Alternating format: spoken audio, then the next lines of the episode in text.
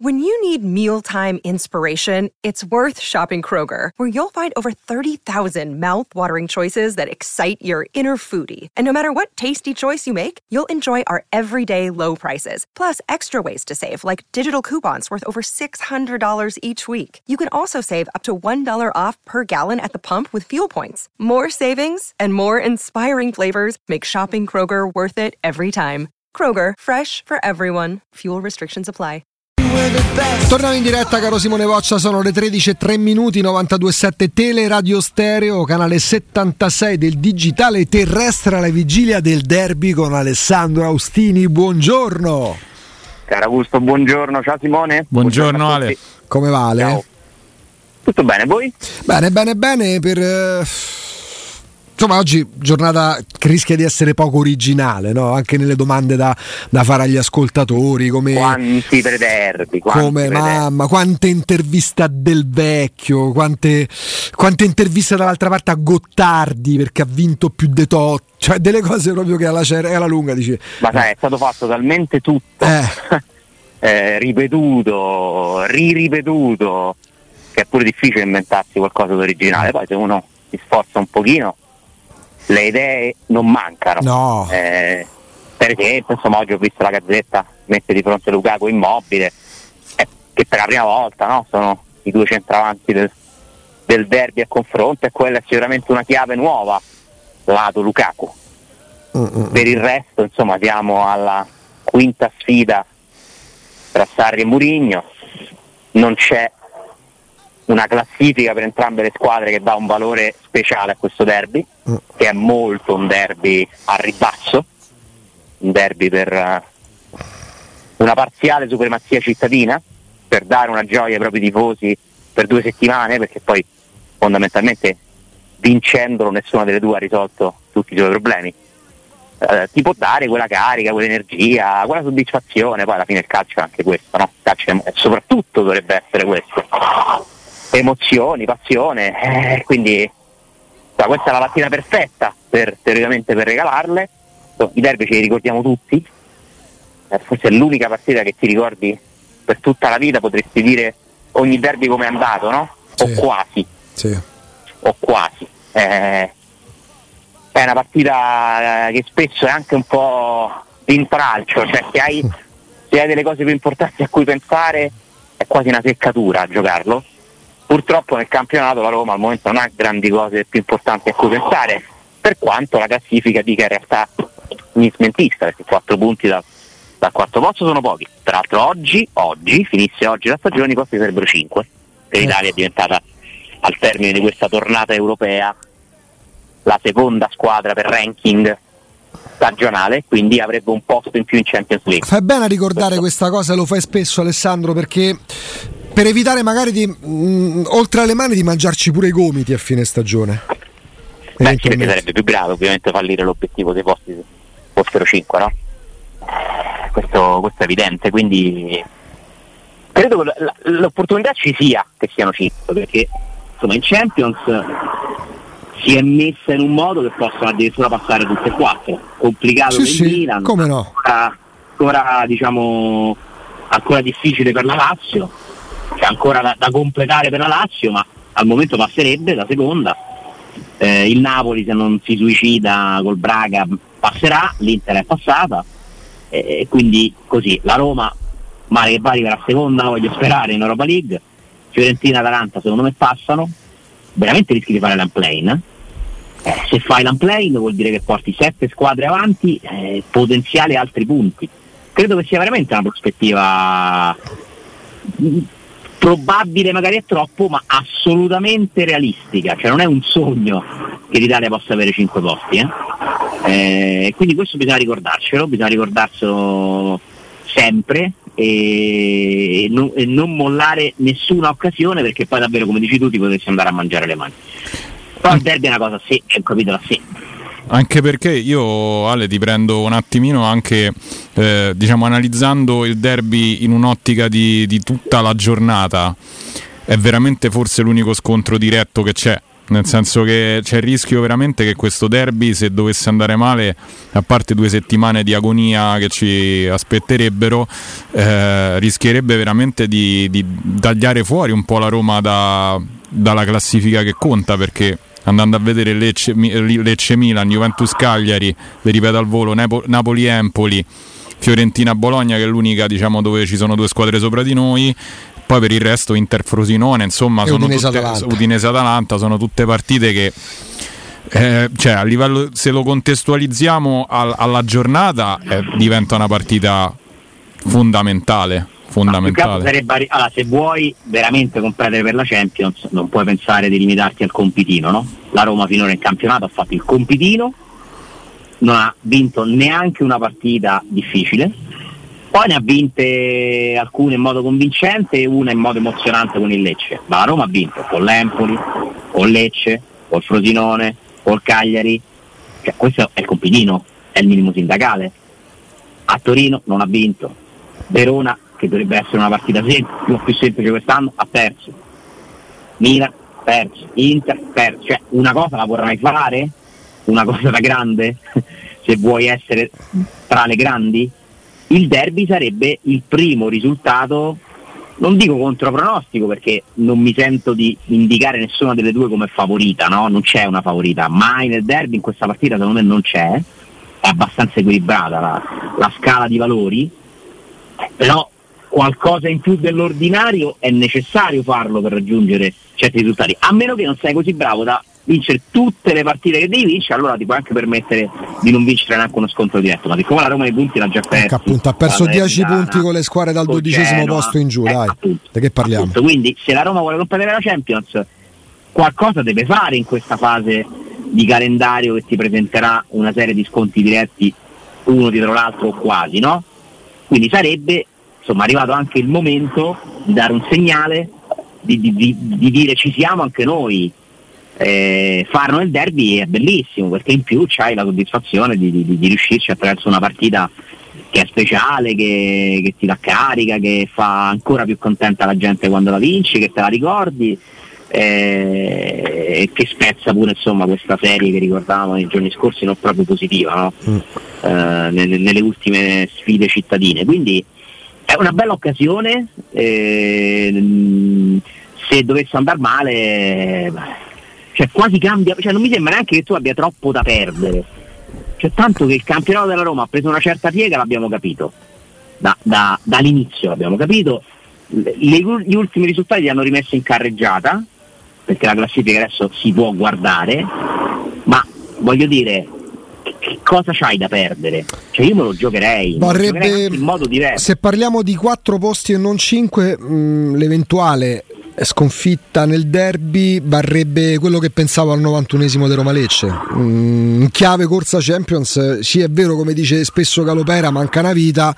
Per me a quel punto la spina si stacca, nel senso che non, non, non li prendi più perché, avvicini perché ne hai perse troppi di punti. Di, dai. avvicini a un terzo di campionato, eh, dai, cioè la vita si accorcia. Cioè, se Napoli vince con l'Empoli, cosa più che probabile, e tu malaguratamente perdi, ti ritrovi a 7 punti con 6 sconfitte in 12-13 partite con una serie di punti buttati contro le piccole, con tutti gli sconti diretti persi e poi tra te e il Napoli ci sono almeno 4 squadre perché ti supera pure una tra Monza e Torino che si affrontano oggi. Dai su. No, ma infatti voglio dire però, anche se dovesse succedere, no? Ma che cosa hai buttato via?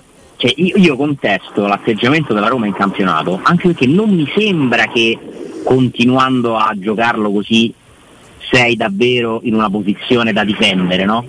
Ma a questo punto cambia, gioca, rischiatela di più. Abbiamo capito che facendo questo tipo di calcio in Italia non arrivi in Champions.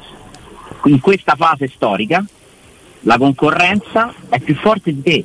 Lo dicono troppi campionati consecutivi, no? Quindi a questo punto davvero io mi aspetterei che in campionato la Roma fosse un pochino più leggera d'animo, che ci provasse di più. Peraltro, io sono convinto che la, la, sono convinto, è palese, è fattuale che la Roma la qualità migliore ce l'ha dal centrocampo in su.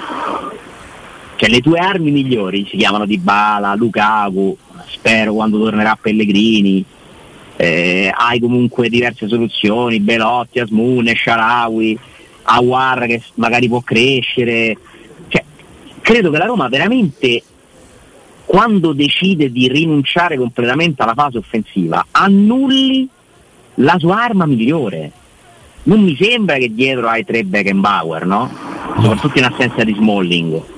Quindi io a partire dal derby cioè proverei a sorprendere l'avversario, giocare, che non vuol dire andare all'assalto all'arma bianca, ma mostrare un po' più di coraggio. Dando le chiavi di tutto a... Io penso, sono convinto, sicuramente poi non giocherà, eh, visto che lo penso da un paio di giorni, che l'allenatore della Roma stia, le stia provando tutte per avere in campo dal primo minuto Renato Sanchez. Ehm, tu avresti a quel punto Renato Sanchez, lascia stare la percentuale di forma, non è quello, è proprio la presenza, è ciò che almeno dal punto di vista della personalità ti aspetti da uno come lui. Avresti Lukaku e Dybala. Sì, è vero, non c'è Smalling, Pellegrini ancora è box. Sì, è vero, c'è Mancini, però io parlo proprio di, di caratura internazionale. Chi ha la caratura internazionale in questa Roma qua? Ce l'avrebbe Rui Patricio Rui a far portiere comunque nella fase discendente anche se nelle ultime partite non è andato manco così male. Hai Lukaku, Lukaku e Dybala. Hai Renato Sa. Io ti do proprio le chiavi di tutto. Perché è vero che poi ci sono Cristante diciamo in cioè... parte ce l'ha anche ormai in parte la caratura internazionale ce l'ha anche Cristante no? perché comunque ha giocato sì, tante partite sì, con la nazionale. sì. diciamo tra gli italiani è quello che inizia ad avere un po' più di continuità anche in maglia azzurra. Però parlo, se parlo di livello se stanno tutti bene, con grosso punto interrogativo su Renato Sanchez, Renato Sanchez, Lukaku e Dybala sono quelli che hanno qualcosa in più anche rispetto a un Cristante che è una costante. Dovrebbe chiamarsi Brian Costante più che Brian Cristante. Sì, anche se Renato Sanchez insomma la, la, la, sua esperienza si è interrotta. Sì, cioè, è, è, è sì. una questione di cambi di maglia. Parlo proprio di figurine. Di sì. di... Però è vero che Renato Sanchez ha fatto mi sembra fosse un europeo, non un mondiale. 17 anni ha vinto da l'europeo da protagonista. Da protagonista assoluto. Fa, no? fa, impazz- fa, fa, perdere la testa Ancelotti in quell'europeo. Era il 2016. Per carità, per carità. quindi sì, ce l'ha. Ce l'ha insomma una, una certa storia. Io a questi no? do proprio le chiavi. La cosa, allora io parto da un calcio cavernicolo, primitivo, no? Se io ho Lukaku e Dybala, Alessà, li metto vicini e dico non, non mi servono chissà quali. Date la palla a loro. Date la palla a loro cioè, in qualche modo la palla, se tu la dai a Lukaku, sta spalla alla porta. La palla la difende meglio di Abram. È più o meno quello che prova a fare la Roma. Ma non lo fa però perché gli arrivano pochi palloni. Perché quando la Roma non tocca un pallone contro l'Inter in parte con lo Slaia Praga, a Lukaku gli arrivano due palloni. Io dico è così. Mi rendo conto che forse la faccio troppo facile. Non c'è sta varietà di schemi, di triangoli stretti, di sovrapposizioni. Verticale, palla a Lukaku.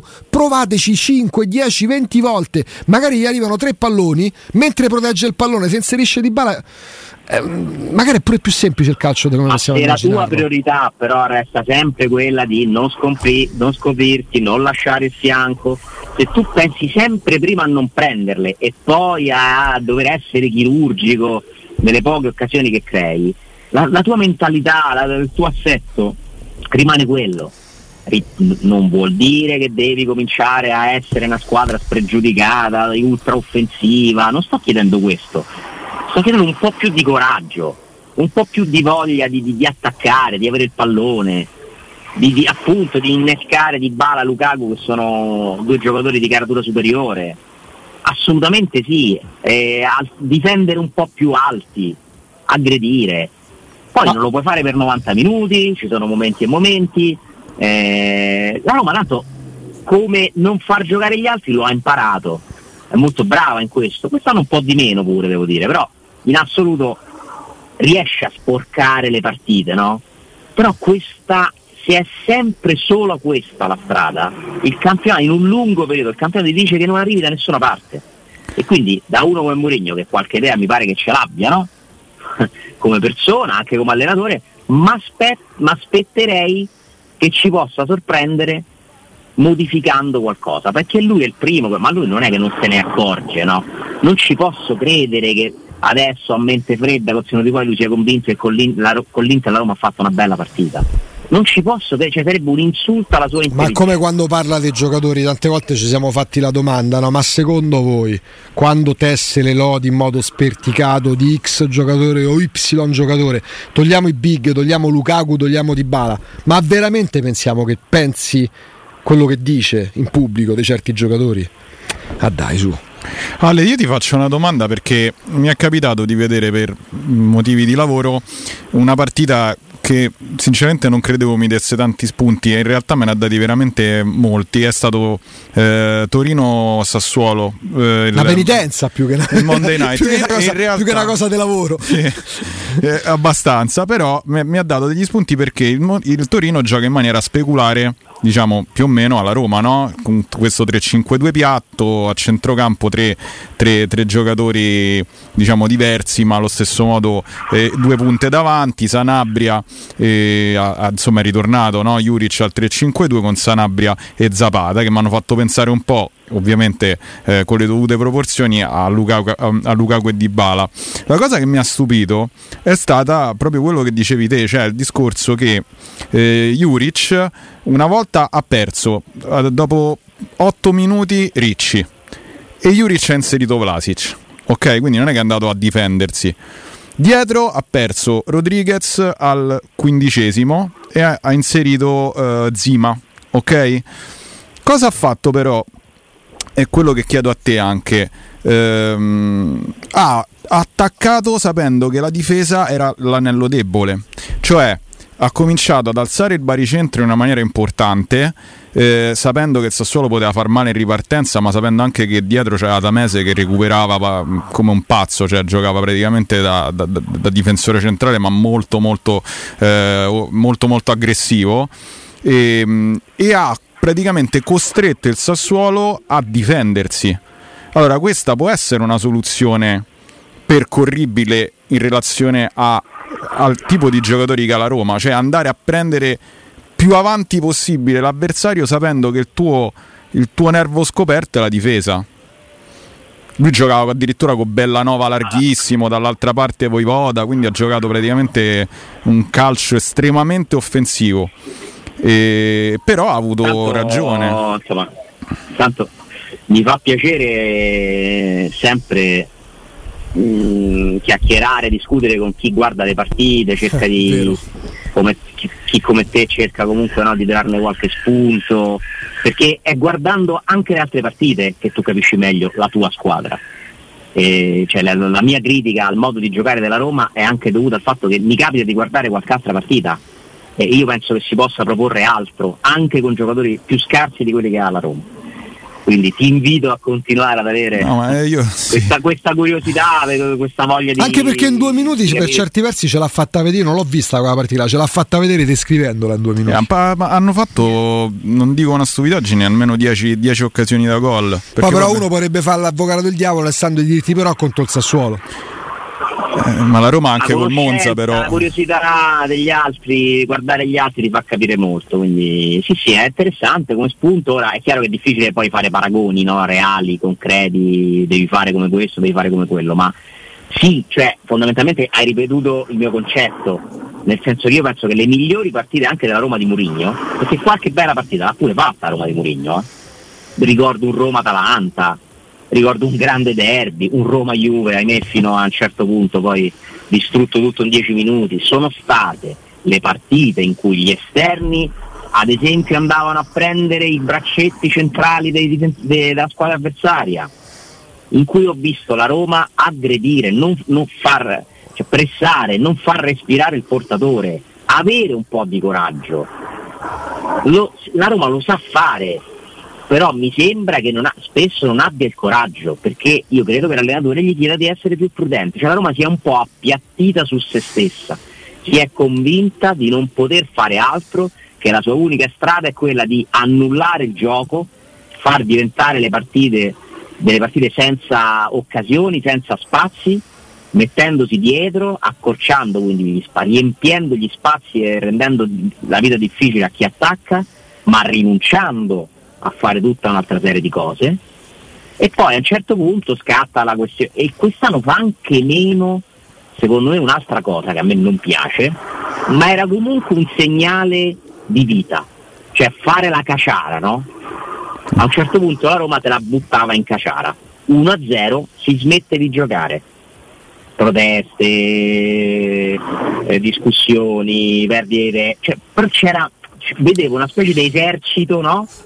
Guidato simbolicamente da Mourinho. Telecomandato. Una sorta di falange armata. Però Ale, perché Esatto, questo? Io non vedo più quella energia là. Però, eh, la Ro- neanche però- però là. perché la scorsa estate, quantomeno negli intenti, qualcosa si è provato a cambiare, non soltanto negli atteggiamenti con arbitro, avversari e quant'altro.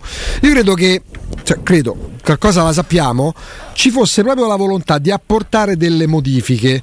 Ecco perché ritenevamo insomma che la mezzala fosse importante quanto la ricerca dell'attaccante titolare con determinate caratteristiche o di incursore o di dinamismo come teoricamente sarebbe Renato Sanchez. Perché se ci pensiamo è vero il problema poi è che non lo fai mai contro le big ma contro la Salernitana la prima partita contro addirittura il Monza nei primi ben- poi purtroppo dura mezz'ora a Roma in quel senso. Contro lo stesso Lecce la Roma con l'Empoli vabbè bucavi veramente il burro con coltello la Roma parte per prendere campo dice vedi un po' senti chi è nominato per aggredire l'avversario. Poi purtroppo succede che il primo bu che ti fa la Salernitana stacchi la spina e questa per me è proprio una cosa che non, non ha proprio senso. Il problema però qual è? Che questo tipo di atteggiamento ha provato la Roma, sta provando a modificarlo contro le squadre tra virgolette piccole. Il problema è che non lo fa mai contro gli avversari più importanti. Perché a volte sembra quasi che si consegni all'avversario cercando di creare un muro per portare a casa lo 0-0. Sì, poi per questa partita specifica mh, mi è capitato di vedere un paio di partite della Lazio recentemente.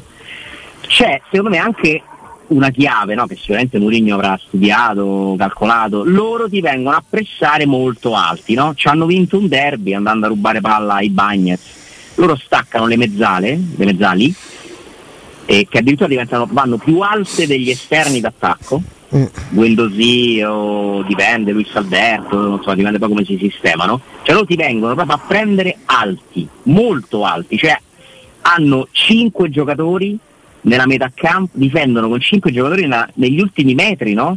Eh, quasi d'attacco, de- de- della loro parte d'attacco. E quindi se tu sei bravo a saltare quel pressing velocemente, e la Roma non è addestrata per farlo tramite l'uscita, no? palla al piede, No. ma andando a cercare Lukaku, eh, per me la chiave è quella. Cioè il derby tatticamente come lo vinci se scavalchi questa pressione, ammesso che Sarri incambi il piano partita, eh, ma la Roma dovrebbe proprio tentare quello. Lo ha fatto per esempio spesso la Fiorentina, cioè è riuscita, la Fiorentina che ha invece la capacità di uscire molto bene da- da- da- da- dalla fase difensiva. La Fiorentina che ha perso una partita in modo clamoroso all'Olimpico, ma lì ho visto, quella è una delle due partite che ho visto, lì ho visto qual è la virtù ma anche il difetto della Lazio, che ti viene a prendere là, ma si scopre molto. Quindi se tu sei bravo ad andare in quello spazio che loro ti lasciano, eh, gli puoi far male, eh. Devi ovviamente essere concentratissimo e uscire da quel pressing, essere sempre sul pezzo e ricordarti che non respiri mai. Ma c'hai Lukaku? Sfruttalo, cioè in questa partita Lukaku può essere veramente essenziale.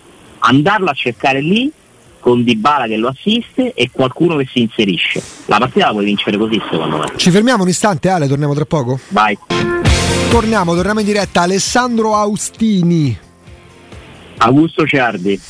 Ale, io ho una domanda che mi è venuta durante la pausa perché mh, quando hai parlato del discorso della pressione alta della Lazio, no? Io avevo proposto a inizio trasmissione eh, un cristante di nuovo sulla linea difensiva. Nell'ottica di un pressing che tu ti aspetti, magari un doppio regista con Cristante che mh, ammesso e non concesso che poi la Lazio, eh, che la Roma decida di non aggredire e quindi eh, nasce un'altra partita, però dovesse scegliere di andare a giocare bassa come, come spesso fa, può aiutare un po' ad uscire da questo pressing, da questo forcing. Eh, So che magari è un po' complicato perché abbiamo pochi centrocampisti, però magari se, se si rimette lì, che magari no, è un discorso anche di sicurezza nel palleggio che potrebbe dare, magari Llorente non ha. Allora, Indubbiamente sì, ma tu dici togliendo un centrale? Togliendo Llorente e mettendo Cristante me- centrale. ah, poi... centrale difensivo. Sì, sì, centrale mm. difensivo con Paredes davanti. C'è una sorta di doppio regista basso, cioè che parte praticamente da, dalla linea 3. In modo che tu comunque riesci a uscire da questo palleggio e anche una capacità ci di lancio. Potrebbe, ci potrebbe stare, non so quanto sia una mossa da Murigno, però ha un suo senso. Anche perché io non credo che il centrocampo ideale della Roma preveda in realtà Cristante e Paredes insieme e sono convinto peraltro che allontanare Cristante dalle zone centrali, sia che faccia proprio il difensore, sia che faccia il mediano basso, per me la Roma ci rimette. Io di questo ne sono convinto. Però poi da mezzala, da mezzala, non è andato malissimo, nel senso secondo me, pure per no. me, mm, cioè nel senso no, se tu il, col, miglior, col migliore Renato Sanchez qualcosa. lo puoi fare, lo puoi mettere mezzala Cristante, col miglior Renato Sanchez che non abbiamo mai visto. Eh, però. però io a quel punto lì, col miglior Renato Sanchez io invece mi metto Cristante mediano basso e Renato Sanchez mezzala. Ah, quindi togli con, Paredes. Con, per me. Se stanno tutti bene, il centrocampo migliore della Roma è Cristante mediano basso, Renato Sanchez, Pellegrini. Mm questo è il mio centrocampo da Roma. Speravo francamente che Awar potesse essere anche superiore all'ultimo Pellegrini, ma quello che ho visto di Awar finora non mi fa pensare questo. Era, al momento è una brutta copia dei Pellegrini. Esatto, è una brutta copia della brutta copia dei Pellegrini. Sì. Eh, però diciamo tutti al massimo io giocherei con questi tre. Io tutti al massimo stessero tutti bene, tutti in condizione, tutti proprio belli, precisi, in forma al top. Se c'è una partita come può essere importante il derby, io andrei con eh, Paredes, Cristante e Renato Sanchez.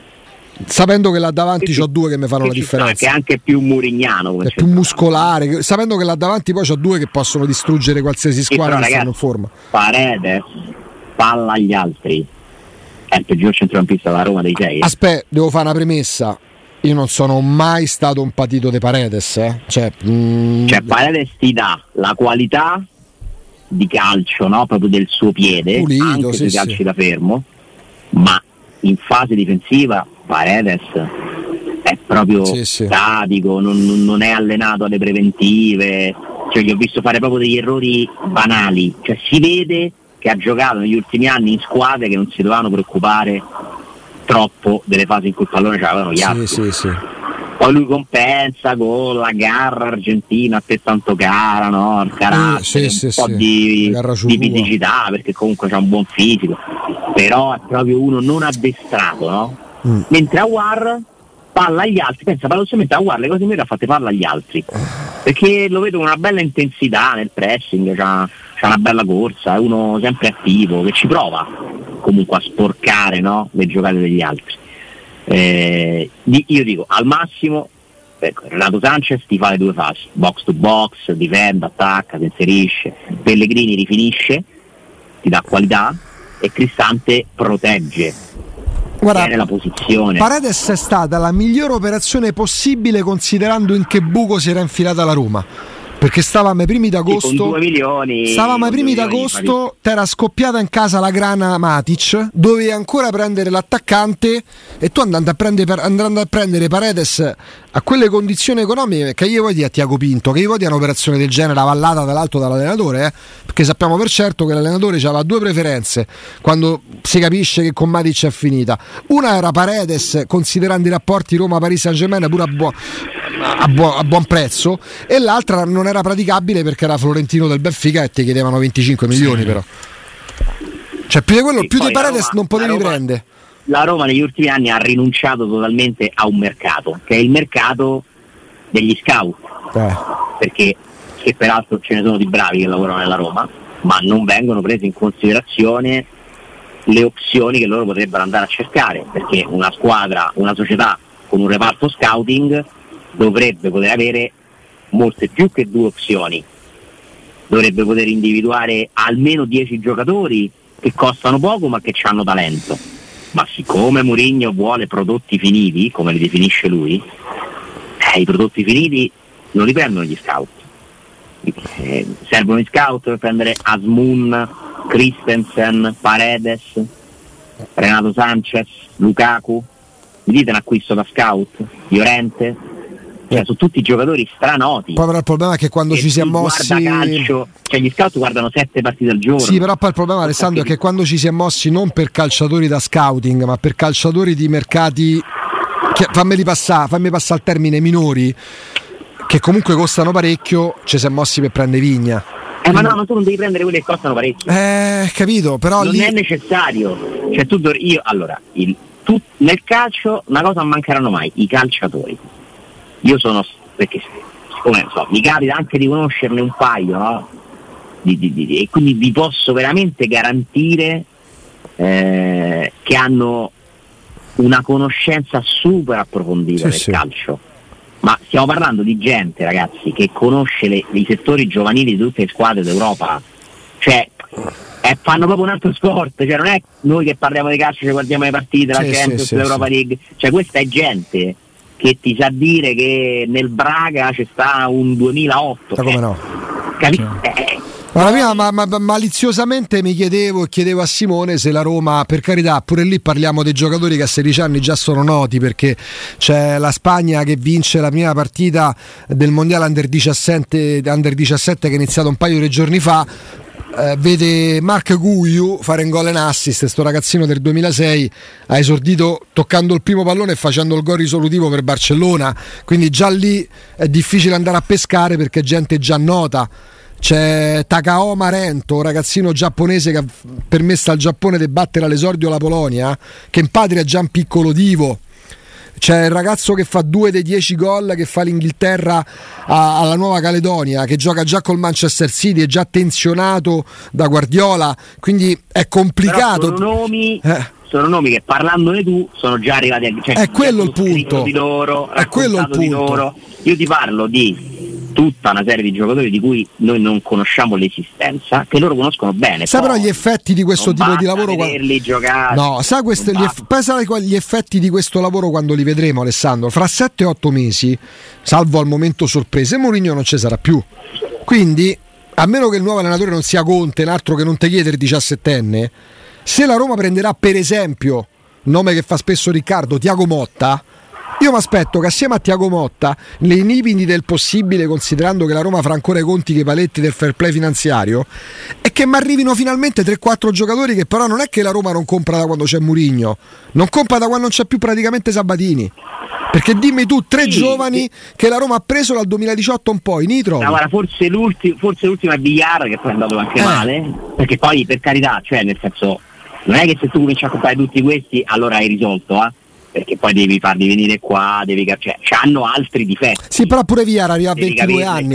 Però pure VR, Alessandro, VR arriva tre operazioni. VR arriva a 22 anni, a 97, è venuto sì, nel 2019, anzi il 2020 no, infatti, è venuto. Due, tre operazioni così. Guarda, l'ultima che è andata bene è Tairovic alla fine, perché quello l'hai preso, l'hai comprato, l'hai rivenduto a un prezzo alto, anche Felix. Però quelli tu li prendi per il vivaio che è diverso. Non li prendi per me. Cioè, possono anche fare un passaggio nel vivaio. Nel senso, devi fare tutto. Cioè, secondo me una, una società che si muove bene sa individuare ogni anno dei giocatori di varie categorie, no? come se fossero categorie diverse. Facciamo tot investimenti su settore giovanile, tot investimenti su un paio di, gio- di, giovani pronti per la prima squadra e poi andiamo sul sicuro con un altro paio di elementi.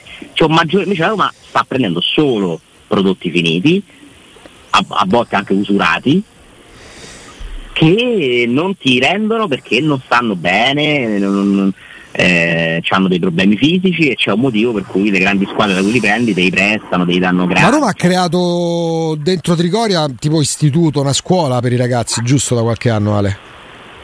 No. Da parecchi anni. Eh, io auspico che ci sia non una scuola proprio con tutti i crismi dell'istituto, che ne so, del Manzoni, eh, non voglio arrivare a parlare di cose estreme, ma che ci sia un collegio rigido, gestito da suore cattive, se mi passi il termine, perché io mi ricordo già di recente quello che ha detto, Dio come si chiama il ragazzo del Torino, ex Radonic, Radonic. quello che disse Sabatini recentemente in un'intervista. Eh, arrivava a bottiere birra in sostanza. Io mi ricordo quello che si diceva di un grande talento che si è perso, Tim Jedvai, il croato. No cioè, lì non basta, non basta, scoprirli e portarli a casa. No, e la Roma no, negli ultimi beh, 13 anni ne ha portati un fracco di giocatori così.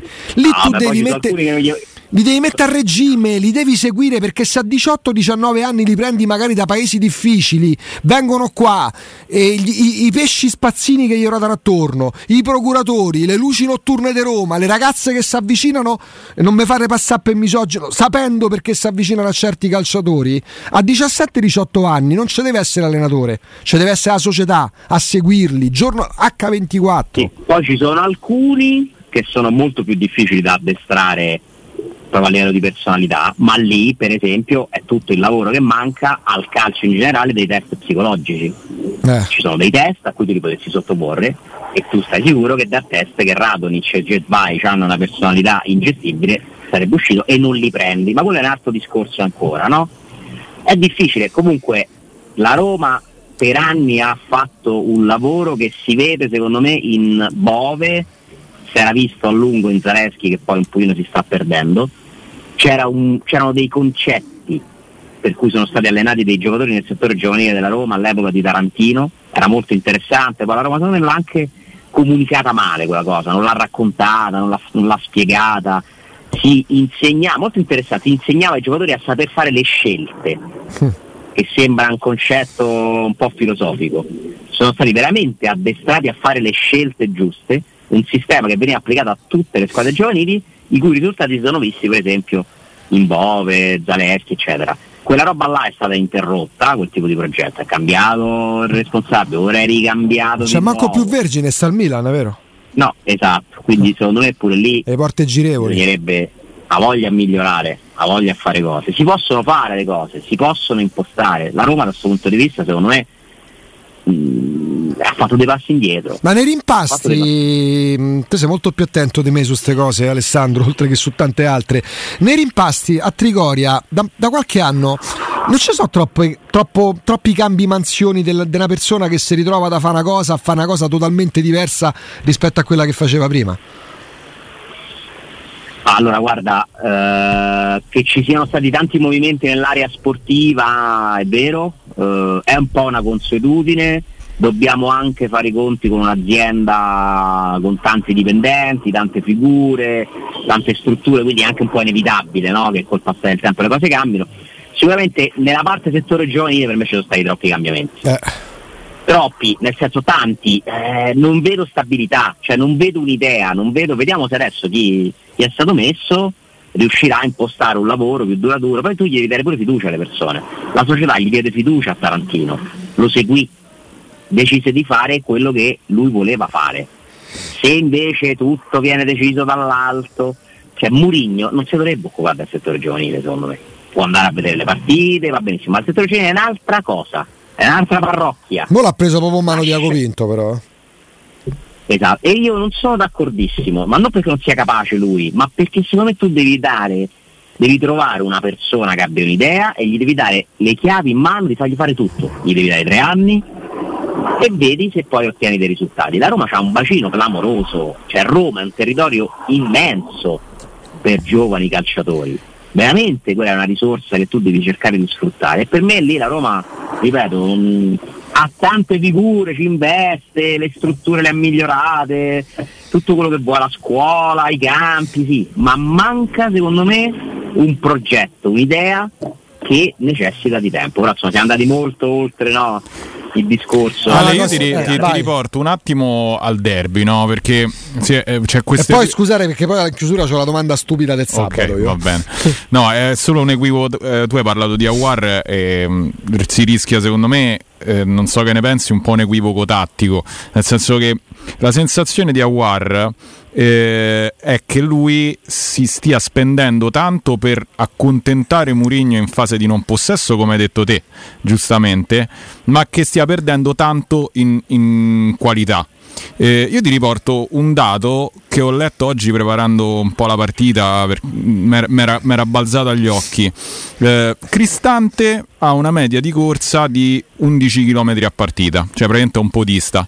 Dietro di lui c'è Pellegrini a 10 per arrivare ad Awar bisogna arrivare sotto Iorente, sotto anche a Dybala, a 8 km percorsi. Questo che cosa vuol dire? Che probabilmente nella, nel suo muoversi eh, fa ancora poco per dare peso specifico proprio al centrocampo della Roma rispetto a quello che si aspetta magari Murigno. Pellegrini probabilmente è più propenso a, nonostante non sembri poi quando copre il campo, a, a dare maggiore dinamicità, perché 10 km è il secondo è il secondo di tutta la, la Roma in fatto di corsa e anche sì, di sprint. È una questione di timidezza forse a volte. No? Sembra cioè, quasi che lui abbia perso, forse è un equivoco proprio tattico, cioè lui deve stare più vicino all'area. Magari non è proprio quello il suo ruolo. Cioè, sì, al momento è molto un pesce fuor d'acqua. Sembra uno che fa un altro, un altro sport quasi, non abituato a, al tipo di gioco della Roma e si sta un po' appassendo. Poi basta un attimo, eh, fa, entra al derby, fa un gol sì, decisivo. Sì, sì, ha iniziato anche benino, sì, deve trovare coraggio perché lui la qualità ce l'ha, è uno che il pallone sa giocare. Mm. Eh, aveva fatto un buonissimo precampionato anche all'inizio, no? lo vedevo più nel vivo, poi si è fatto male col Milan da lì a me, piaciuto, a, me piaciuto, a me, è piaciuto, come si è presentato, ma proprio presentato, nel senso che uno che già parla italiano meglio di tanti italiani sì. tra i calciatori. Ma dai, bisogna dargli anche un po' di tempo. Eh? Sì, eh, sì, sì, Senti, in chiusurale, la domanda, la domanda, stupida del sabato mattina alla vigilia delle partite, a maggior ragione della partita importante. Eh, una volta ci fu la Rozio, eh, la Roma e Lazio che si fusero per una partita a scopi benefici. Dovendo fare una mista tra i possibili titolari di domani, che viene fuori? Allora, Provedel? Sì. Modulo a 3? Dai, facciamola a 3, la concediamo il modulo alla Roma, romanista, dai. Però non posso contare gli infortunati? Eh, no, facciamola con, con, quelli che possono scendere in campo, magari non necessariamente da titolari domani, dai disponibili eh, allora, del centro-sinistra, forse ci metterei Romagnoli. Uh-huh. Uh, sicuramente non Patric, Mancini. Sì. E... Eh, difficile. No, uno tra Casale e Indica. Cioè, Indica adatterei sì, Indica, Mancini, sì. Romagnoli. Sì. Che non è questa gran difesa, eh? comunque. Eh, Lazzari. E dunque a sinistra loro con chi giocano? Ricordatemi. Vanno con Marusic, Marusic. spesso. Per... Mm. Mania. No, Spinazzola, dai. Se lo gioca senza sì, Cediamoci uno Spinazzola. Mamma mia, mi sta a mettere una tristezza. Mamma, veramente. Guarda, che, guarda, che, guarda che finestra è brutta. Non le fare guarda che finestra è brutta sta squadra. Eh. Luis Alberto. Eh. Eh, Renato Sanchez. E Cristante.